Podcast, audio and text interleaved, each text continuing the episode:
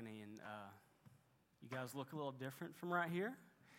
And I got to tell you, sound different too. And y'all, we need to like switch one day, like make you guys come sit down here and just let you hear yourself. Uh, it's beautiful, beautiful to hear you sing.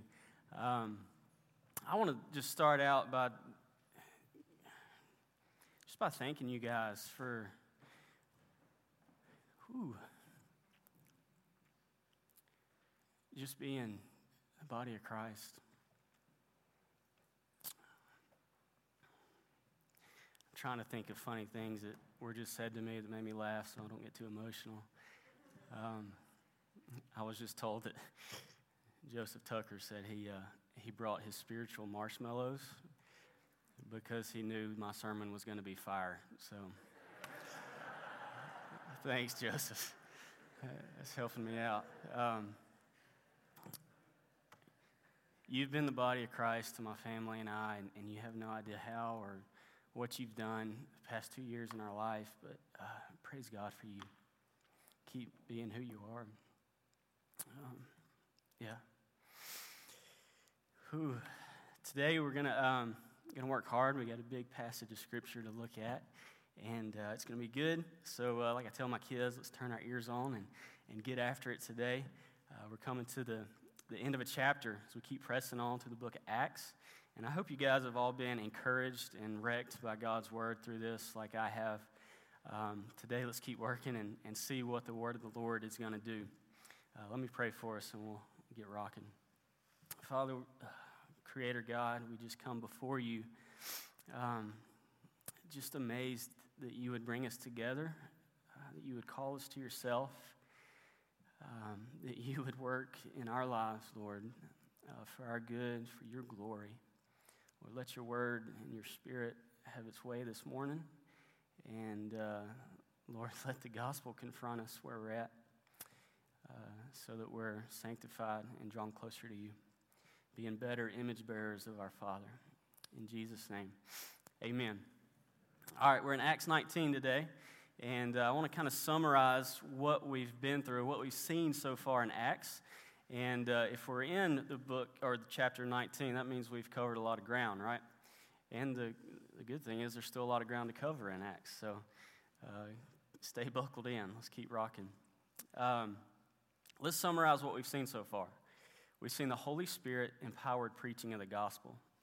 We've seen God's glory on display through the ascension of Christ and his call for us to make disciples, the promised Holy Spirit at Pentecost, Peter establishing the church, Paul's conversion, healings, demons cast out. We've seen repentance, mass conversions, missionaries being sent out, churches being established, stonings, imprisonment, freeing from prison, deaths, God's protection We've seen God's word overpower the forces of evil, and we've seen entire communities give their hearts and way of life to Christ. We've seen God's work prevail and his mission continue to move forward. And something that's been consistent through all this is confrontation, which leads us to the, the title today of a sermon Gospel Confrontation. What do we mean by that?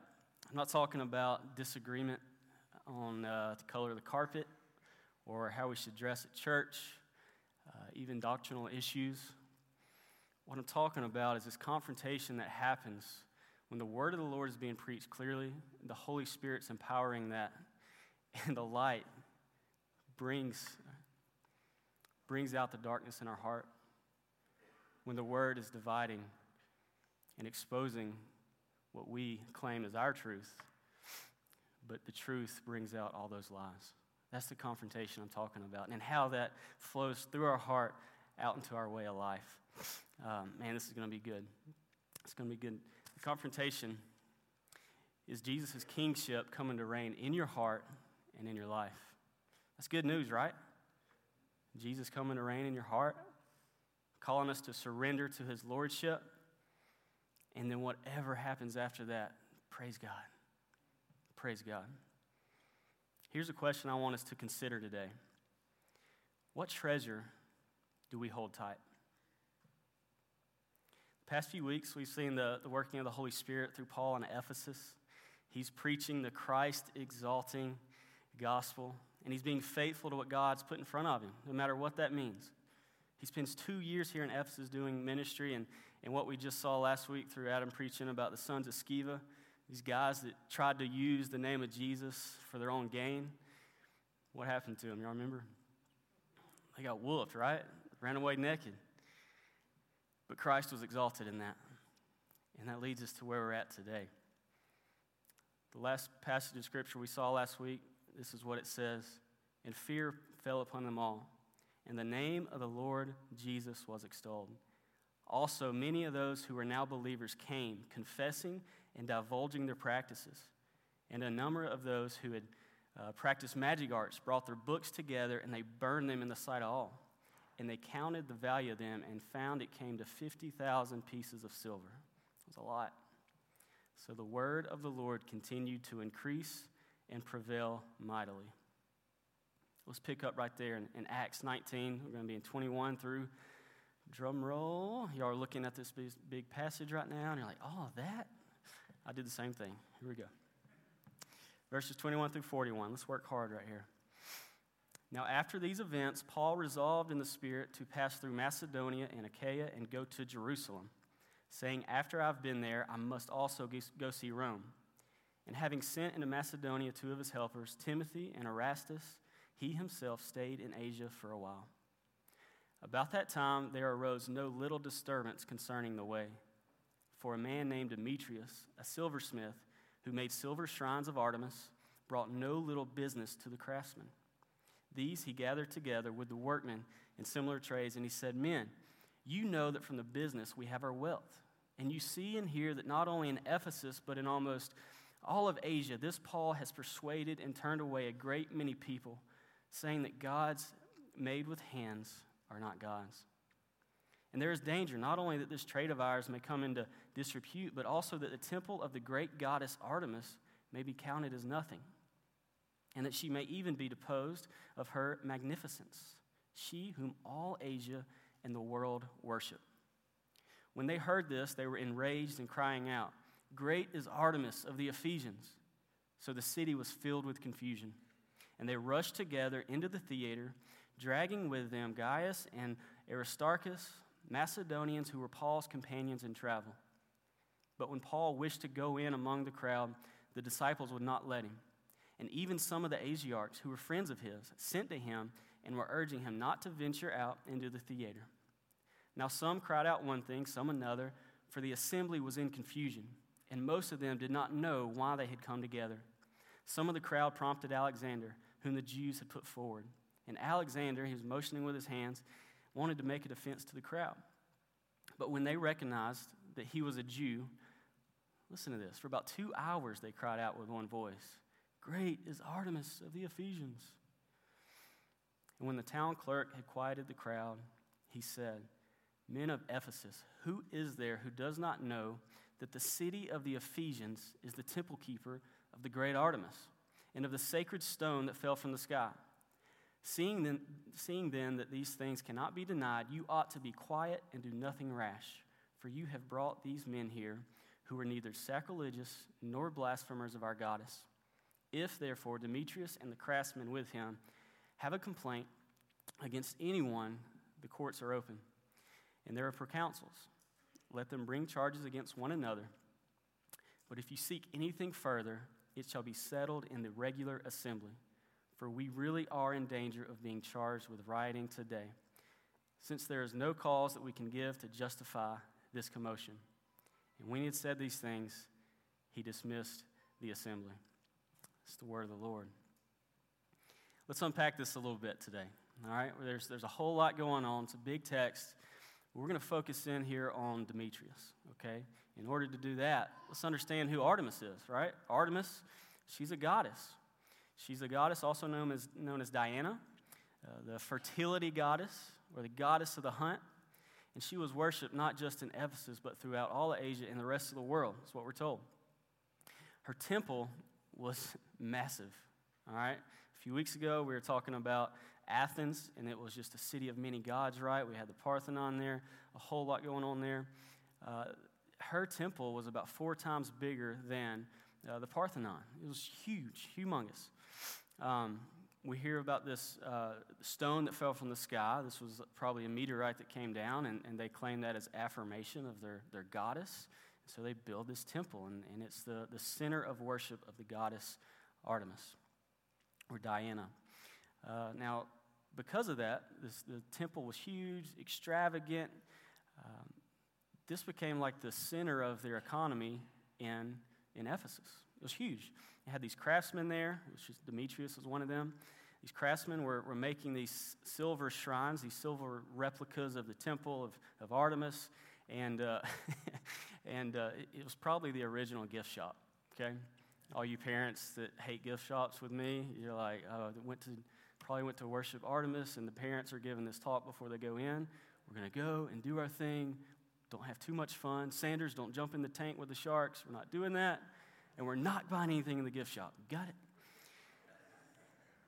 Or just intentionally leave your wallet in the car. So these people would go to, to worship uh, the temple of Artemis, and the craftsmen they would build all these shrines and, and they would sell these to the people that traveled from all over the world just to, to worship there uh, in Ephesus. And they would take these shrines back home, and, and that's where they would worship Diana or Artemis uh, from their home when they weren't there at the temple. So this, uh, this temple is fueling the economy here in Ephesus.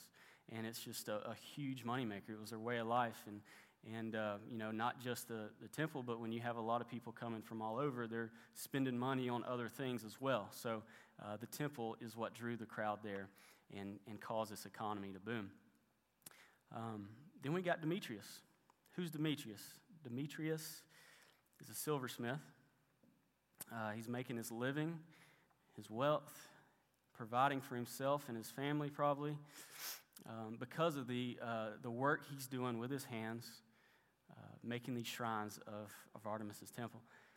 And, uh, and, and here's where we get confronted with the gospel here. We're going to see Artem, uh, Demetrius confronted here. He's seen and heard how the gospel has impacted other people and their way of life, and he's not ready for that.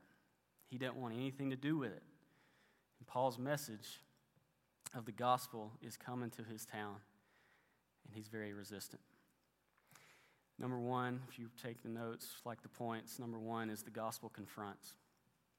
I love this quote from Tony Merida about this passage. He says that verses 23 through 41 is a vivid picture of what happens when people exalt Jesus instead of idols. Paul's gospel centered, Jesus exalting, spirit empowered ministry impacted the local economy and it caused an uproar. So, what we need to understand from this text is it wasn't Paul or his companions that were going out and provoking this controversy. They were preaching the gospel. They were doing what Christ was putting in front of them and doing it faithfully. Paul wasn't out there poking people in the chest, arguing with people, claiming that he was right all the time, winning every battle. Paul was being faithful to what Christ had put in front of him. He was empowered by the Spirit.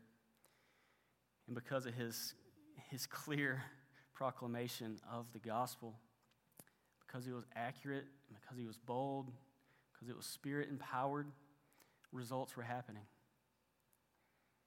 People were giving their hearts to Christ, they were surrendering to the kingship of Jesus. And because of that, their lives looked a lot different. Right? I mean, he had just heard about all these magicians burning their books. It's how they made their way of life. And he's probably going, Are you kidding me? Do you know how much money you just wasted? Sometimes we look at people's decisions and think that same way, right? They not think this through. God's called them to something much more than their way of life. He's called them to himself. See, this gospel that Paul was bringing to town, it's what was causing the confrontation. He causes this confrontation within us because it exposes our heart. It's this truth coming to bring out the lies and completely destroy them. Even when we think it's our own truth. You hear that a lot right now, right? Whatever's truth to you. Or if enough, I saw this documentary a few weeks ago, and this guy said, Well, I believed if enough people believed it, then it was actually truth. That's not truth. Truth is the word of the Lord, our Father, our God. The gospel being presented in its fullness, in clarity. Truth that comes and exposes the lies of our heart, the idolatry in our heart. causes us to be uncomfortable, causes us to see that some things are going to have to be lived without because they cause compromise in our life. They may compromise the integrity of the gospel.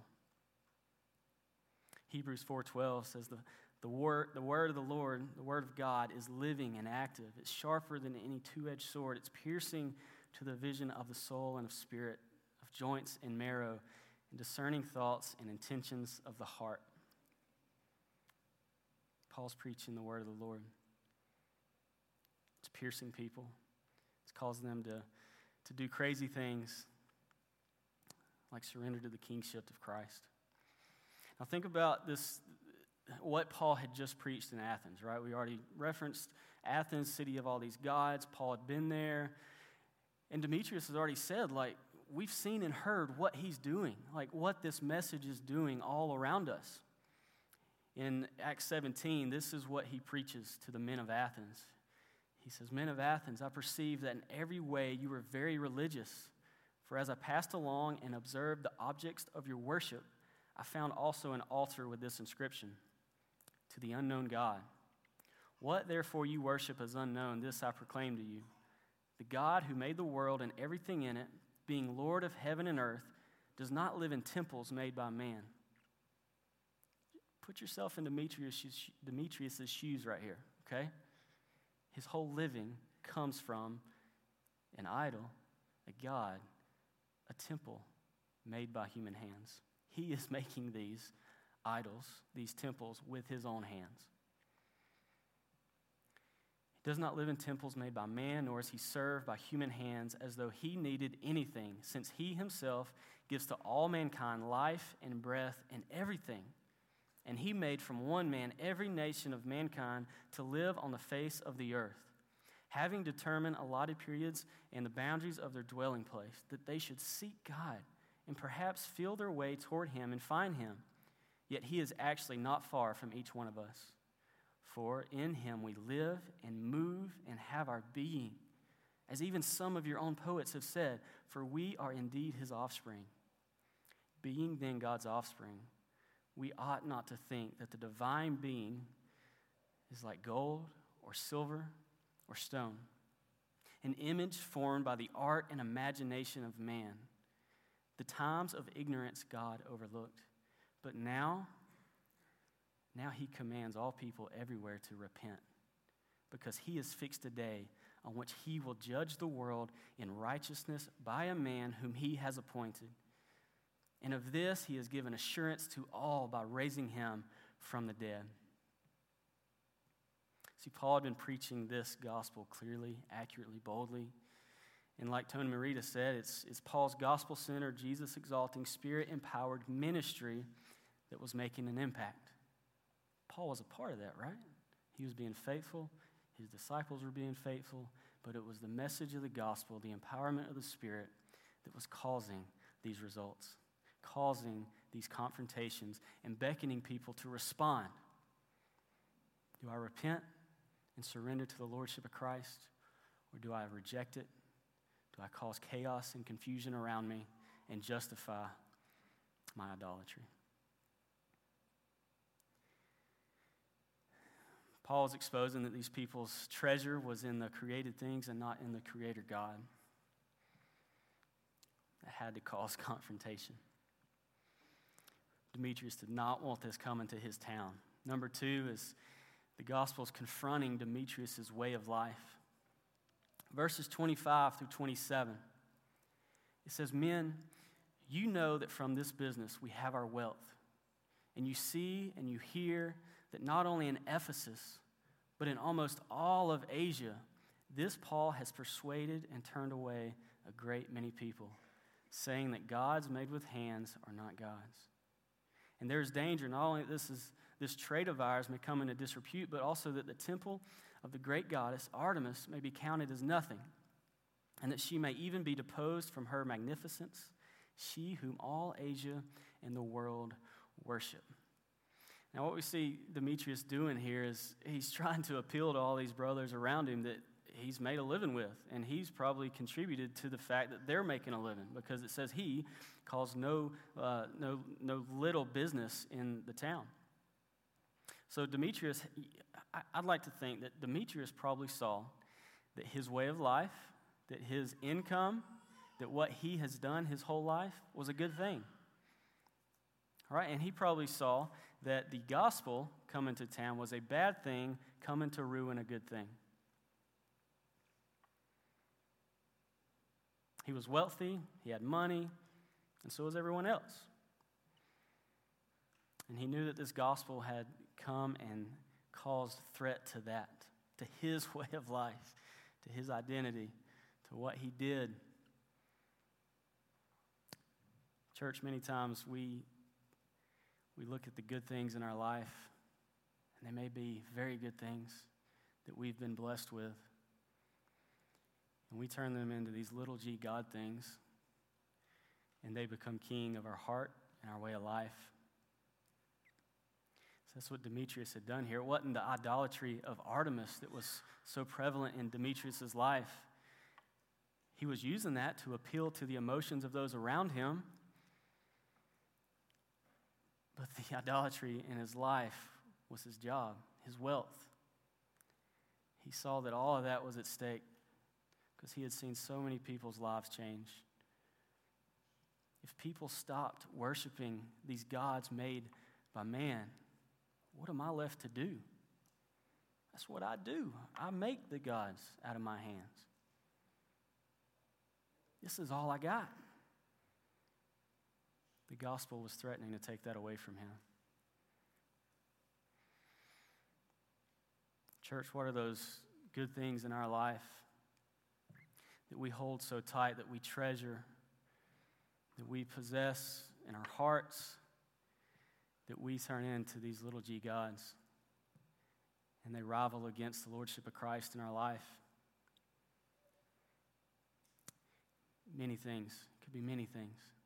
It can be our job, it can be our way of life, it can be our, our kids, it could be our families, it could be our hobbies, our identity.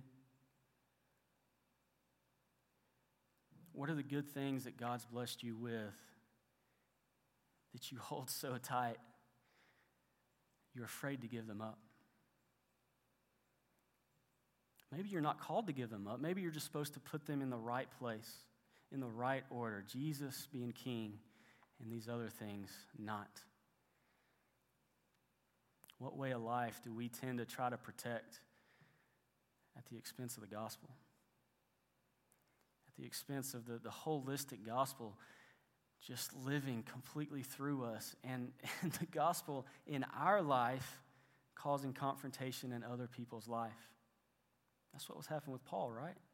He was being faithful to the word, what God was doing in and through him, the Holy Spirit. He's just doing what he thought he was supposed to do. And his way of life was confronting other people, going, Whoa, whoa, whoa, not ready for that. Is it our money? Is it our kids? Is it possessions? What do we treasure so much that rivals the kingship of Christ in our life. We start to see this confrontation around us and what we're called to possibly give up. And we could have another Demetrius tendency here to look around us and say, hey, hey, this is wrong, right? This is bad. Let's, uh, let's stir up some chaos and confusion in, a, in an attempt to justify what we hold so tight. Do we do that? Third point here, guys. This is where it starts to hurt even more. the gospel confronts our heart. Demetrius doesn't even realize it. But these other people that have responded to the, the gospel, that we're seeing results, these magic books being burned, their hearts is what they surrendered to Christ and everything was flowing out of that. So Demetrius is so worried about all these materialistic things around him that he held on to that he could see that were external. He wasn't even aware that it might just be his heart that God's coming after. Maybe he was, and he was just projecting it outwards. Man, I do that. God, I feel you working in me, but let's direct that somewhere else. Mm. See, the idolatry of Demetrius here, like we said, it was probably Artemis. I'm sure he was religious, but we see his heart in trying to defend his way of life so much that we can, we can pull out that his, uh, his idolatry was about his way of life, his income. And that idolatry was, was rooted within his heart. Could be a multiple or a list of multiple things here. Idolatry in his heart of greed, the wealth he enjoyed, just the fact that he had a secure income, a way to provide. It could be a, a, an idolatry of fear, fear of what his life might look like, or the pain he might have to go through of what's next. It could be king and lording over his life. It could be pride. I'm good at this. This is what I do. What am I going to do if this is taken away? It could be anxiety, uncertainty. Church, do these things rule in our heart sometimes?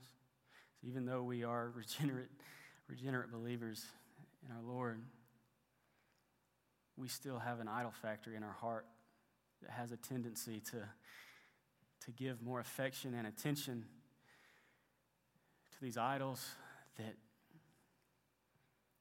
Lord over us. And we can listen to them a lot more than we listen to the voice of our shepherd. Mm, I see a lot of heads nodding. You feeling that? You understand that?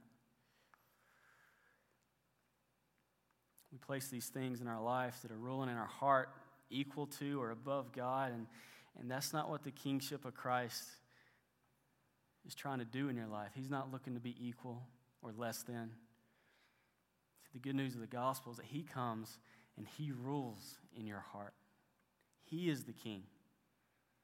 The decisions we make in our life flow from our surrender to a King, not a surrender to fear, surrender anxiety, surrender to the unknown or fear of the unknown, or our own identity being our own God.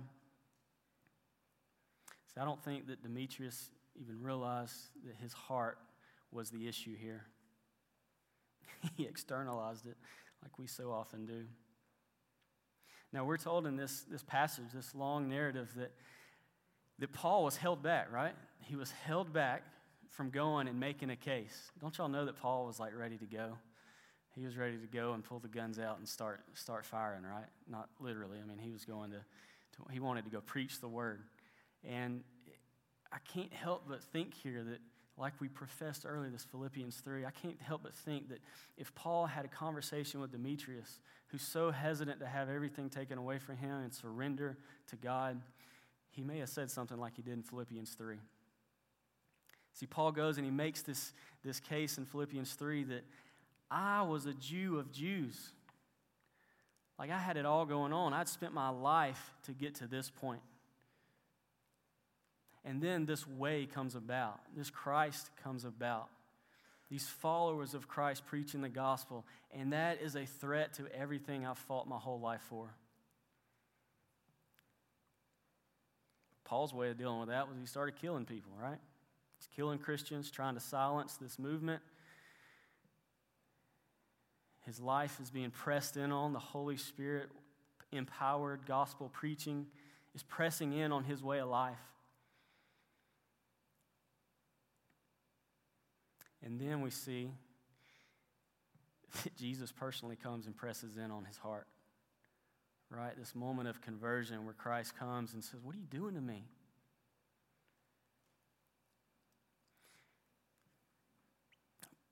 Paul gets a glimpse of the worth of Christ at his conversion. He sees the worth of Christ. And then we see that flow out of his heart in Philippians 3. And I believe this is what he would tell Demetrius. Like, if you only knew the worth of Christ, you would just give up everything. Nothing else matters. Yes, it's okay to have good things, it's okay to be secure in things. But is it Christ that is the possession of your heart? If it's not, then get rid of it. Put it in its right place. Kill it. Repent of it. Philippians 3 7 through 11 again. Paul says, But whatever gain I had, I counted as loss for the sake of Christ. Indeed, I count everything as a loss because of the surpassing worth of knowing Christ Jesus my Lord. For his sake, I have suffered the loss of all things and count them as rubbish, in order that I may gain Christ and be found in him, not having a righteousness of my own that comes from the law, but that which comes through faith in Christ, the righteousness from God that depends on faith, that I may know him and the power of his resurrection, and may share in his sufferings, becoming like him in his death that by any means possible I may attain the, the resurrection of, uh, from the dead. Church, Paul treasured Christ. He had been through so many things and was yet to go through all of it. And what we see in Paul's life, which is so beautiful, in, in church, it's what we're called to do, is a complete surrender to the Lordship of Christ, saying, Father, whatever you have for me, whatever result of this decision to surrender to your, your, your, your lordship, your kingship in my life, Lord, let it be. Let it be so that the gospel is proclaimed and you're glorified. It can be a lot of different things, church. It could just be repentance of our idolatry in our heart, right? We need to put things in the right place. It could be killing a sin in our life could, make, could be making life altering decisions. It could be not allowing your kids to be your God. It could be enjoying hobbies but not letting them rule over your life. It could be having your income, having your bank account, but not letting it be the king of your heart. There's many things in our life that are fighting to be God. And Lord, may we keep those in the right place. And may we exalt Christ as our King above all. Paul understood this. See, church, I believe there's many of us in here who've had to make big decisions in our life, knowing that our way of life may look completely different than everything we've ever known. There's things that your good Lord, your shepherd's voice is telling you to do, and it may not make any sense to you or anybody else, but you know that it's spirit empowered. In church, can I just can I testify to you that the Lord is faithful? He's so faithful. And in these life altering decisions that you may have to make, if you haven't done it yet, you'll be presented with it. You may be going through it right now. The Lord is faithful. In the work that He will do in your heart, not letting you compromise the integrity of the gospel for His glory is so worth it. Jesus is worth it. To get your heart in a place like Paul is and, and be like, guys, it doesn't matter.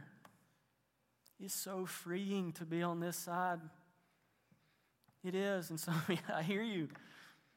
Christ is my King and my Lord, and He has been faithful in my life, the life of my family. And yeah, things are hard, things are painful, but it's so good because our Father is so good.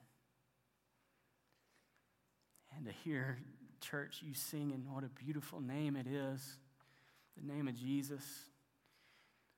I was trying to tell myself those jokes. Thanks, Joseph. I was trying to use that. I was pinching myself. Because Church, when the Lord's done a work in your heart, you can't help but fall on your face at the worth of Christ. Recognizing that, oh, what a rich treasure we possess. It's worth celebrating. It's worth us looking at our way of life, our heart, saying, Lord, what is in here that needs to be removed? What do I need to kill? What do I need to reorder? Lord, where do I, where do I go from here? How do I make that decision that's been keeping me up at night? You listen to the empowerment, you listen to the word of the Lord. You be sensitive to the work of the Holy Spirit in your life. And you surrender to the kingship of Christ, not compromising anything. Because the Lord is faithful and he desires to be king. He is king. So, church, we're going to close this out today. And, you know, the gospel confronts us and, and doesn't just stop there. We got this confrontation, and then, then we're left to deal with it, right? Do we uh, repent? And we surrender the kingship of Christ, allowing Him to sit on the throne that is rightly His? Or do we reject it, look around us for chaos and confusion, and justify our idolatry and continue to ignore what the Spirit is pressing in on your life and your heart? There's a couple of different ways we might respond to this, and, and how we're going to close this out is I'm going to go through a list of things and throw a question up, and uh, it may be up there. It may just be one I say out. I'm not sure if we got it or not, but we sang this song earlier. You know how rich a treasure we possess, Jesus Christ our Lord. I asked that question: What treasure do you hold tight to? And guys, as the gospel presses in on your heart today, and probably on your life, whatever implications there are. Maybe you need to surrender to the to lordship of Jesus today for the first time. Do that today. It's so worth it. Maybe you need to repent of the idolatry of your heart. Do that today, church. It's so worth it. Maybe you need to make some big decisions about your life, not knowing what the results may be. If the Lord is leading you to it, He's going to empower you to do it. It's worth it, church. Maybe you need to praise his name today because you are holding tight to Christ and you see the rich possession that you have. Do that today. Whatever the Holy Spirit is pressing in on you right now, respond to it. I want us to go back and consider this question that I asked at the beginning of the sermon because the, the gospel, surrendering to the gospel, it means that Jesus is king of your life and you're not, and neither is anything else. So, what is the gospel confronting you with today? What treasure do you hold tight to? We'll pray for us. The band's going to come back. We're going to sing a song and respond to that. Maybe you need to talk to somebody. We have pastors here. Maybe you need to sit there and repent. Maybe you need to just cry out, Lord, I, I possess you, how rich you are. Whatever it is today, Lord, don't let your idol factory of your heart continue to be that. Let it be the throne of Christ. Christ is worth it. Father, we praise you for who you are.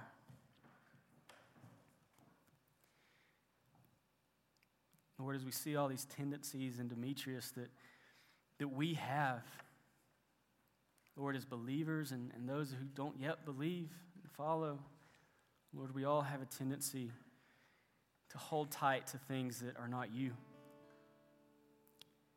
Lord, may we surrender to Christ in all ways today because you're worth it. God, you're faithful. Let nothing lord over our hearts except for you. And Lord, whatever result comes of that, let it be for our good and your glory. Lord, how rich a treasure we possess in Jesus Christ our Lord. Let us sing that today in response. In Jesus' name, amen.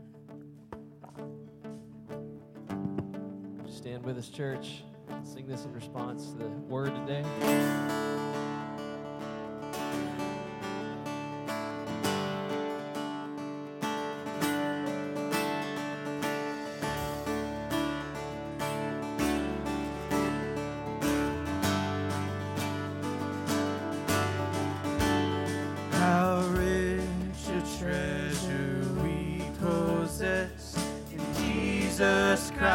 Our Lord.